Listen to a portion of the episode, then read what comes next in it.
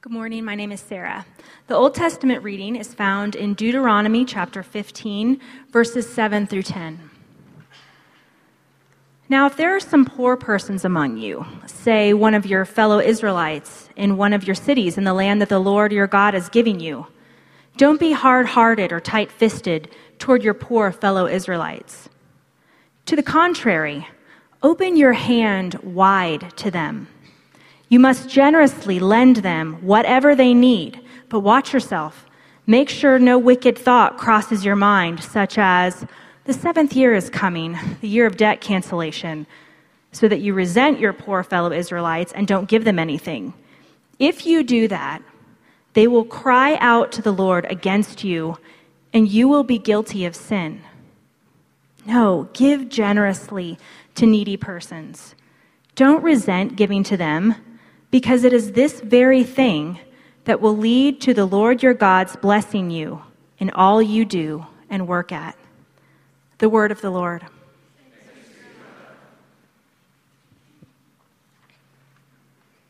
Hi, my name is Colleen. The New Testament reading is found in Acts 4, verses 32 through 35. The community of believers was one in heart and mind. None of them would say, This is mine about any of their possessions, but held everything in common. The apostles continued to bear powerful witness to the resurrection of the Lord Jesus, and abundance of grace was at work among, among them all. There were no needy persons among them. Those who owned properties or houses would sell them, bring the proceeds from the sales, and place them in the care and under the authority of the apostles. Then it was distributed to anyone who was in need. The word of the Lord.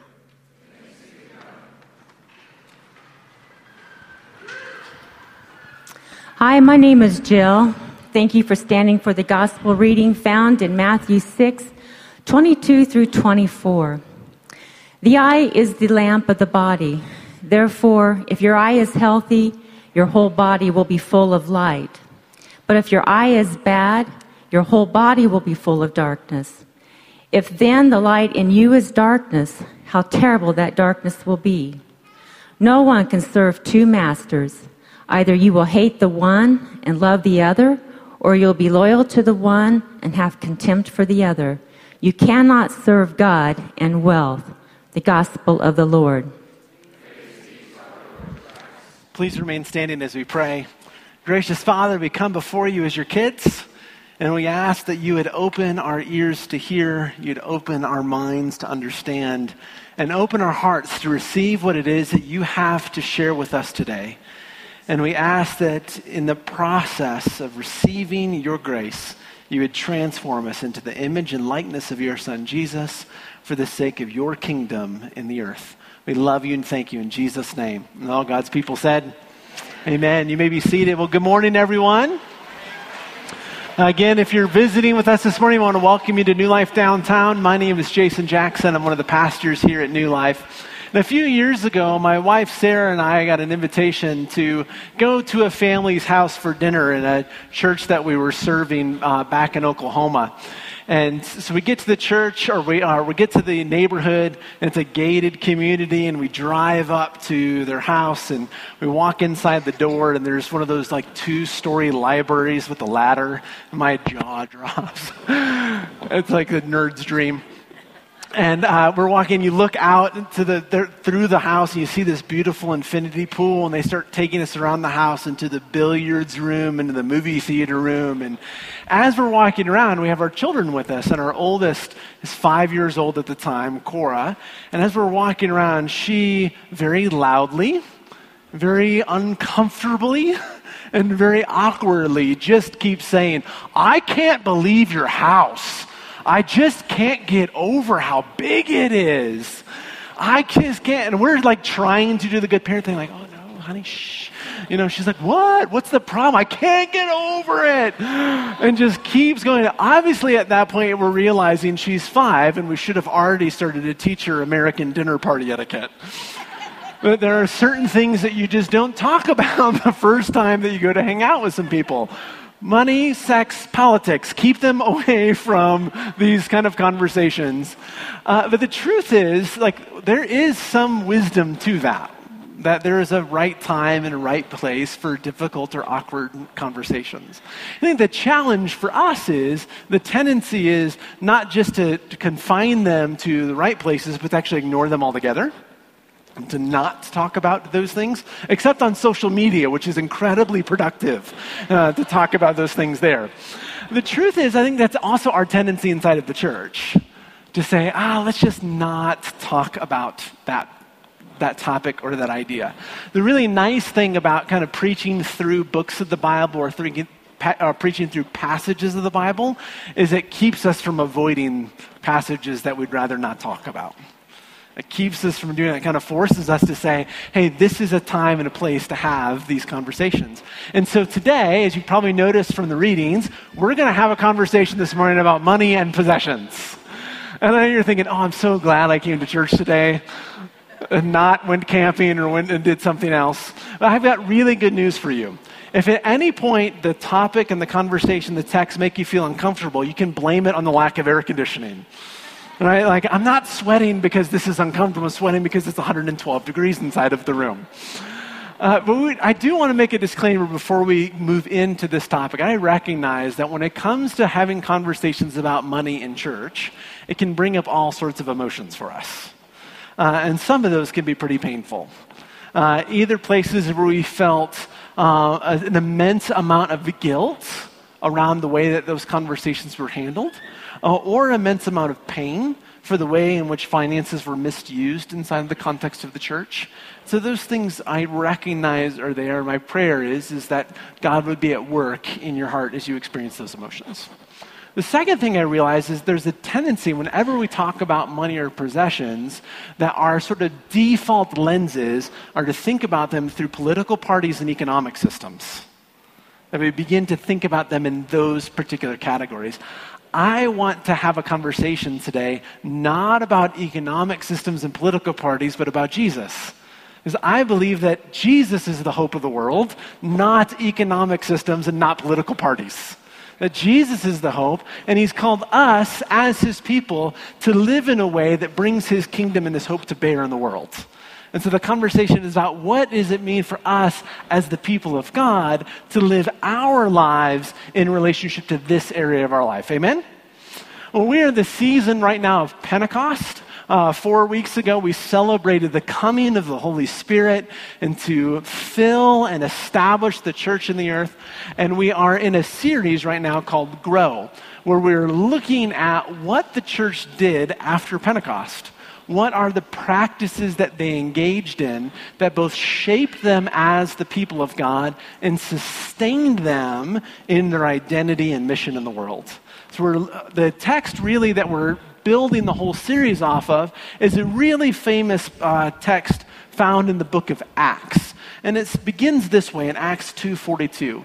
So this is right after Pentecost, the believers devoted themselves to the apostles' teaching, to the community, to their shared meals, and to their prayers. They devoted themselves. In other words, they gave their full and sustained attention to these things they focused and filled their lives with the apostles' teaching, with prayer, with shared meals, and with community. This is how they ordered their life together was around these practices. And so several weeks ago, Pastor Glenn kicked off this series talking about the apostles' teaching. The week after that, Pastor Evan shared with us about community, about fellowship. And then last week, if you were here, our friend Pete Greig came and shared with us about prayer. If you haven't heard any of those messages, I encourage you to go on the podcast and go back and listen to them. Next week, Pastor Glenn's going to be back and talk to us about communion, about shared meals, and about the Lord's table. But today, what we're going to do is begin to look at how these practices begin to shape their life together what happened as they devoted themselves to these particular things. And what we notice is in the text that as they devoted themselves, their life together began to take on some very, began to move in some very particular and even peculiar directions. And so we're going to start talking about that today by looking at what happens in Acts 2:44. We read that all the believers those who were devoting themselves to these things were united and shared everything. They would sell pieces of property and possessions and distribute the proceeds to everyone who needed them. Few chapters later, Luke says something very similar in chapter 4. In case we missed it the first time, he comes back and says, Hey, listen to what the church began to do. He says the community of believers was one in heart and mind. None of them would say, This is mine, which, of course, just like all of our children. Like they never say that phrase at any point in time. But none of them would say, This is mine about any of their possessions, but held everything in common. The apostles continued to bear powerful witness to the resurrection of the Lord Jesus, and an abundance of grace was at work among them all. There were no needy persons among them. Those who owned property or houses would sell them and bring the proceeds from the sales and place them in the care and under the authority of the apostles, and then it was distributed to anyone who was in need. See, through their devotion, they developed this extraordinary unity amongst themselves. That they were all together, that they held everything in common, that they were in one heart and one mind. They actually began to live like family with one another. They lived in very intimate sort of ways, and they began to act toward one another in a way that was common for family, but uncommon for people who weren't biologically related. They began to live in this way. They experienced this deep and profound unity together in Christ that caused them to move from an individual point of view to a communal one. They began to no longer say, This is mine. They began to say, This is ours. Through their mutual devotion, they developed an extraordinary unity. And then out of that unity, they began to practice exceptional exceptional simplicity. Some of them had accumulated great wealth individually, and they in turn downsized their lives. They sold their extra land and houses not simply to make their life simpler, but they did so for the sake of those in their community. See, they practiced simplicity for the sake of generosity they didn't downsize to alleviate stress or to make it easier to travel or just to find like a lower maintenance investment that required less cleaning in the course of their lives. No, they simplified in order to give generously. They divested themselves of, of assets for the sake of others in the community. They gave the proceeds of all the sales to the apostles and they distributed it to everyone who was in need. And the text says there was no one needy among them. Unity, simplicity, and generosity. For me, there are very few passages in the New Testament about the church that are as compelling and as challenging as this one. I mean, I read about this and I read about the early church and think, I want to be a part of that. A kind of people that comes together in such a radical way that they actually begin to meet every need inside the community? Who doesn't want to be a part of that? I want in. And then I start to think about it. I think, wait a minute. that is a little uncomfortable. we begin to think about the ramifications of that, and we recognize that this is so entirely countercultural for us, and it seems really, really costly. We live in a culture where we celebrate access and we champion and encourage accumulation. We love things like early retirement and multi stall garages. It's in many ways how we define something we call the American dream. And so we're not sure that we can go there. If we're really honest, like traditional teachings in the church about giving 10% make us uncomfortable. So this kind of radical generosity makes us feel rather queasy. And I'm like, oh, I'm not sure. I mean, personally, this is how I feel in the midst of it, going, I want to be a part of that, but I'm not sure. See, because it begins to run in the face of kind of what's hardwired within me.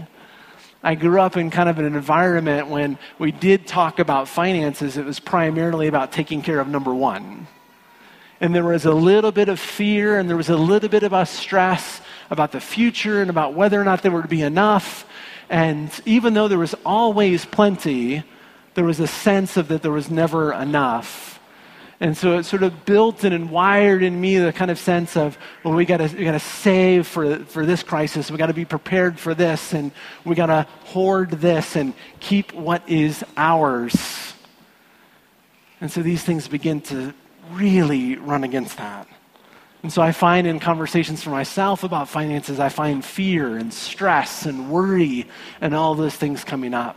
And particularly in places where there's opportunity for generosity. Thankfully, I, though I'm a miser, I married someone who's incredibly generous. so she's the voice of the Holy Spirit constantly in our family saying, We're going to be okay. But these passages are so compelling and so challenging. And what's really interesting is that as I began to think about this passage, it's interesting that all of this follows their devotion. So the question I want to kind of wrestle with today is how does devotion to the apostles' teaching to fellowship, to prayer, and communion lead to this? How is it that out of their devotion to these things, that this began to be the fruit of their lives, that this began to work itself out? I'm going to suggest to you this morning that when we devote ourselves to the apostles' teaching, what happens is that our minds around these things are reshaped. Uh, when we devote ourselves to the apostles' teaching, our minds are reshaped. The apostles' teaching is that teaching which is distinctively Christian. It's the teaching that originates with Jesus and is passed down through the apostles to the church and talks about what does it mean to live the Jesus way in the world. And so the early church sort of saturated themselves with Jesus' words in a way that began to cause them to think differently and then therefore live differently. These are some of the things that Jesus said in these areas. He said, Guard yourself against all kinds of greed. After all, one's life isn't determined by one's possessions. Or he said another time there was a rich young ruler who came to him and wanted to know how to experience the fullness of life. And Jesus told him, If you want to be complete, go and sell what you own and give the money to the poor. And the rich young ruler walked away sad. And Jesus turned to his disciples and he said, It's easier for a camel to squeeze through the eye of a needle than for a rich person to enter the kingdom of heaven. Or in that passage we read today in our gospel readings, no one can serve two masters. Either you will hate the one and love the other, or you will be loyal to one and have contempt for the other. You cannot serve God and wealth. Like, Jesus, could you have picked something else? like, you can't serve God, and like, why that there? Couldn't you have chose another one? This idea of loving one and hating another is a Jewish idiom for talking about exclusive loyalty. Recognizing the demands and saying this sort of emphatic way of saying you cannot be fully committed to this and be fully committed to that.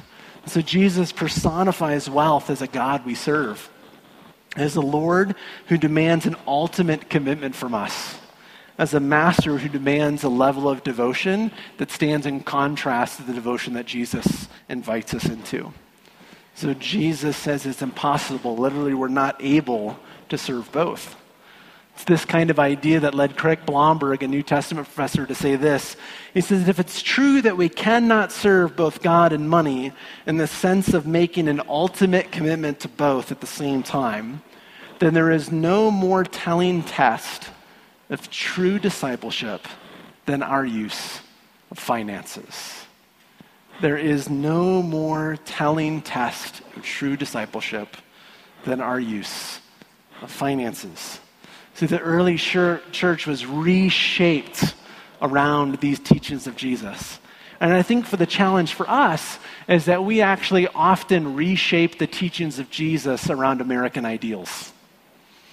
That rather than being reshaped by Jesus' words, we reshape Jesus' words around what we want to hear. When I was an undergraduate at a Christian university, I took a class called Personal Financial Planning. So, as a, at a Christian university talking about finances. And our professor continued to say almost every day, multiple times a day in class, if you live like no one else now, you can live like no one else later. That was the whole press of the class. And the idea was if you live simply and invest wisely, then you can retire early and travel often. He was presenting for us how is it that we achieve the American dream? How is it that we move into this place? And interesting, the only thing that was in the midst of that conversation that was probably somewhat distinctively Christian was an encouragement to give 10% to the church. However, even in that, the motivation was because then we can get a tax break and a blessing, which will then increase our standard of living is sort of looking at that instrumentally rather than missionally, rather than theologically, simply a way for us to get more. It's like give a little, get more back. This began to be the whole push. And in fact, I don't remember a single time in the class that the poor, the orphan, the widow, or the stranger were mentioned. And yet, I rarely find a passage in the Bible about wealth that doesn't include those four groups. See, we begin to sort of reshape Jesus' teachings around our way of life rather than shaping our way of life around Jesus' teaching. Second thing is when we devote ourselves to fellowship, I think what we encounter is that our priorities are reordered. Pastor Evan a couple weeks ago talked about fellowship as being something beyond simply knowing one another, but actually choosing to participate in one another's lives choosing to be intimately engaged with what's happening in each other's world. So in the early church, they not only knew one another's joys and sorrows and hopes and dreams and strengths and faults, victories and failures, they actually devoted themselves to participating in each other's lives, to be intimately involved in what was happening. And with this kind of connection, with this kind of commitment to one another, it began to reorder their priorities where they begin to be concerned not only about themselves and their immediate family, but to be deeply concerned about those that they're in relationship with to the place that would say, hey, they take priority now in my life in a way that they didn't before. Because they had mutually devoted themselves to, to each other, they shared whatever they had with those who were in need. A couple of weeks ago, there was a family visiting our church uh, and had an elementary girl, and she walked into her classroom uh, in our kids' ministry and shared with a, another elementary kid, shared with this boy, that her family was having hard time with money. And shared with him that she was worried that their money was going to run out. And so this little guy went home and he talked to his parents about it, and he began to sell his toys so he could raise money for her family and he began to tell his friends about what was happening in this little girl's life. And he came back to the church the next week with an envelope that said, For my friend, so her family doesn't run out of money. And inside of it was $26. An elementary school kid participating in her life. Not just knowing she's going through a hard time, but actually voluntarily, sacrificially giving of what he had for the sake of her and her family. And I heard this story, like, I want to be him when I grow up. Like, I want to live that kind of life that no longer is tight fisted, but open handed, but that comes out of actually participating in each other's lives, actually knowing one another, knowing one another's needs, and then choosing to participate in each other's life in that kind of way. When we devote ourselves to fellowship, our priorities begin to be reordered. And when we devote ourselves to prayer, we find that our desires are reoriented. The sort of central prayer of the church is the church that Jesus taught his disciples to pray. And buried in the middle of that prayer is the line, Give us today our daily bread. We say the words often, but Jesus is actually quoting from Proverbs 30 in that prayer. He's calling back and recollecting this prayer that was prayed in Proverbs that says this It says, Two things I ask of you. Don't keep these things from me before I die. Fraud and lies keep far from me. And then don't give me either poverty or wealth. Give me just the food I need. Give me just my daily bread. Or I'll be full and deny you and say, Who is the Lord? Or I'll be poor and steal and dishonor my God's name. See, buried in the, dip, in the depths, in this very center of the prayer that we prayed even earlier, is an echo to this outrageous prayer to don't give me either poverty or wealth. We're really comfortable with the first half of that. Don't give me poverty. I'll pray that prayer all day long. Don't give me wealth is an uncomfortable and outrageous prayer. But what that prayer does is it begins to foster inside of us right desire. begins to foster inside of us a desire and a contentment for what is sufficient in our lives, for what it is that we really need. And we live in a culture that promotes the new and the novel over the necessary. We live in a culture that ascribes value and significance to things that we don't need. One advertising executive famously said that the entire marketing industry is about the organized creation of dissatisfaction. Creating dissatisfaction in our lives to compel us to go and buy what's new and what's novel over what is necessary. G.K. Chesterton famously said that there are two ways to get enough in life one is to accumulate more and more, the other is to desire less. And the prayer teaches us what does it mean to desire rightly. Our prayer redirects our desires away from the novel to the eternal, redirects our desires away from, away from created things to the Creator. This is what those prayers do in our hearts. And when we devote ourselves next into communion, we find that our needs are actually met and our lives are redirected. That as we gather the table, we receive the gift of our prayer receive the answer to our prayer. Give us today our daily bread. And we come to the table and receive our daily bread. And we find that we're not only receiving daily bread, but we're receiving actually the body and blood of Christ. We're receiving the grace of the one who can actually meet the deepest needs that we have inside of our hearts. That our needs are actually met at the table as we encounter that God is not only our provider, He is the provision. He is the one who's given himself to us. We receive him. And not only that, that we're also reminded that we too are the body of Christ, redeemed by his blood. We're reminded that we don't live isolated lives. We are members of Christ's family. And we begin to see each other's needs as our own. And our lives are redirected away from self interested consumption to self giving, self sacrificial love. The kind of love that's modeled for us on the cross that we remember when we come to the table. But we have to remember in the midst of all of this that this is only possible through the Holy Spirit who empowers our devotion and inspires our decisions.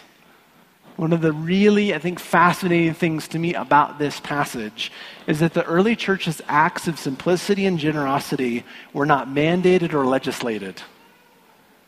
They were not required by the government or demanded by church leaders.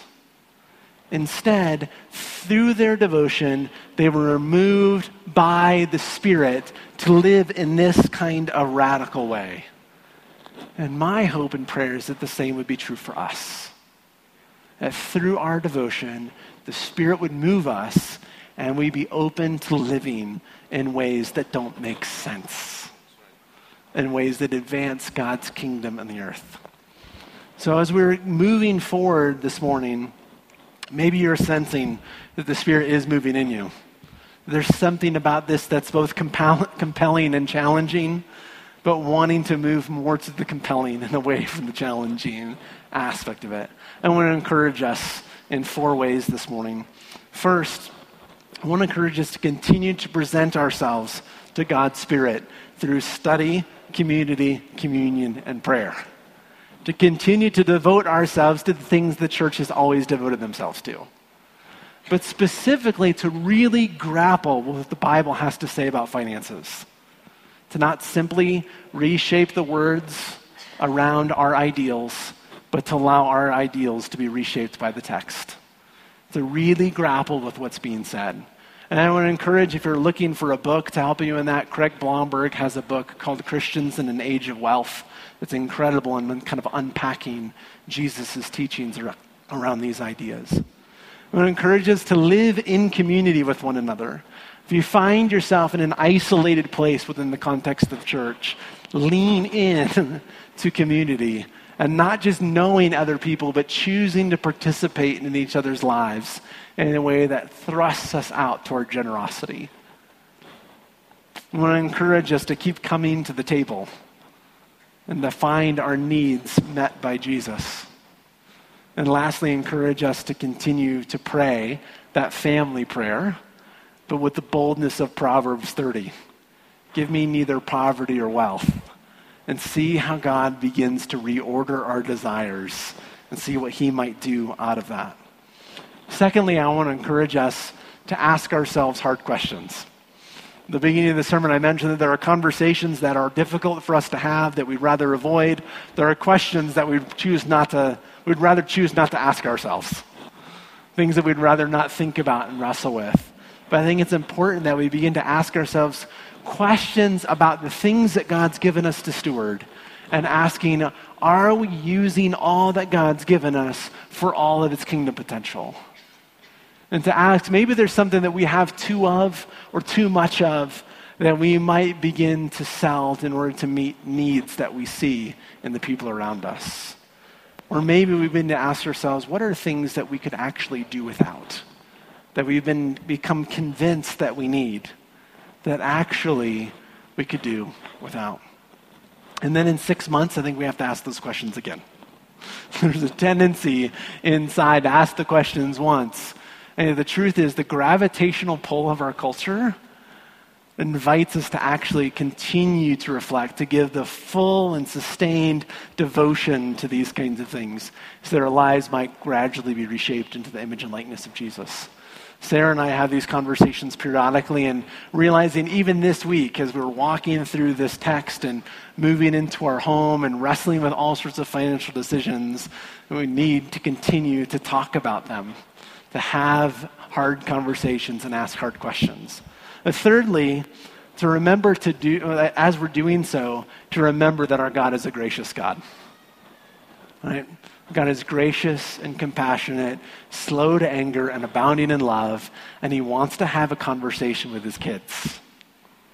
That this is the life He's inviting us into. Sometimes when we begin to have these conversations, I feel a little bit like Clark Griswold in National Lampoon's Christmas Vacation when he pulls out that big ball of tangled Christmas lights. Anybody seen that?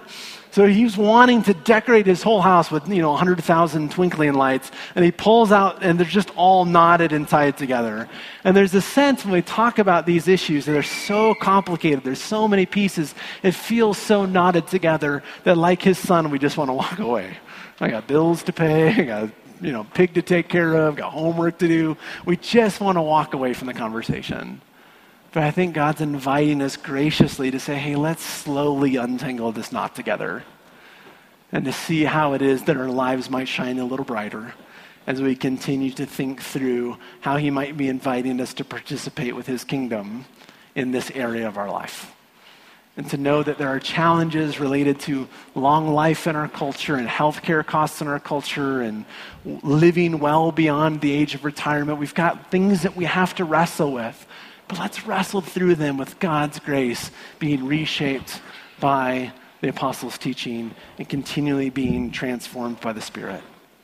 And then lastly, I would ask you today that as the Spirit inspires you, as He inspires us in the midst of these conversations, that we would trust our generous God and that we would give generously as He leads as he leads us and he inspires us, that we would give generously for the sake of his kingdom. And as we remember that he is not only a gracious God, he is a generous God. And we see that probably more, no more clearly displayed than here at the table. Where not only does he give us his daily bread, but he gives us himself, his whole life. He's sacrificed for us. God so loved the world that he gave his only son, that we serve a generous, abundant, and bountiful God.